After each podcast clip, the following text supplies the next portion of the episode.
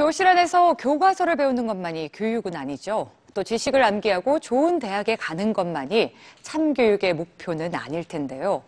그렇다면 이런 교육은 어떨까요? 교실 밖으로 벗어나서 시민으로서의 역할을 배워나가는 커뮤니티 매핑 교육을 오늘 뉴스지에서 만나보시죠.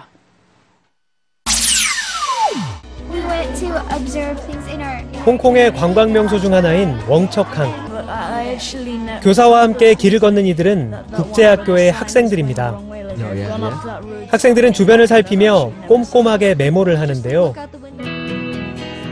잘된 것은 무엇인지, 또 개선할 것은 무엇인지, 도로 반사경이나 가로등 같은 공공시설물을 살피고 필요하면 사진도 찍습니다. 모두 평소에 관심 갖지 못했던 것들입니다.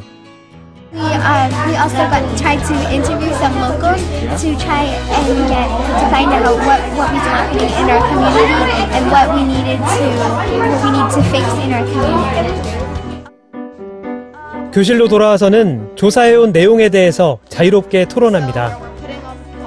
그리고 관련 내용을 표시한 지도를 직접 만들어 보는데요. 지역사회에 개선할 사항들이 표시된 지도를 만드는 community mapping 수업입니다. community mapping이란 community와 mapping의 합성어인데요. 사회 구성원들이 현장에서 지역 문화나 이슈 등의 정보를 수집해 지도로 만드는 활동을 말합니다.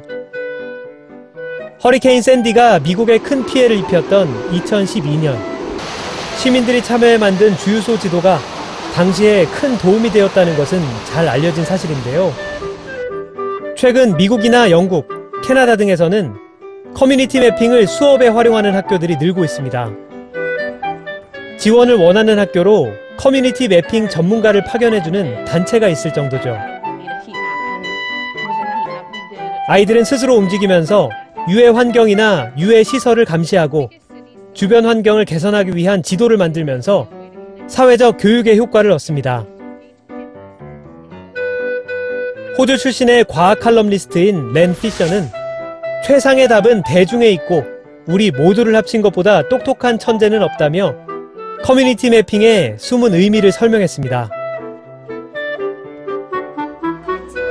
세계 많은 국가의 아동과 청소년들이 커뮤니티 매핑을 통해 그들이 속한 사회를 이해하고 긍정적으로 바꾸어 나가는 법을 배워가고 있습니다.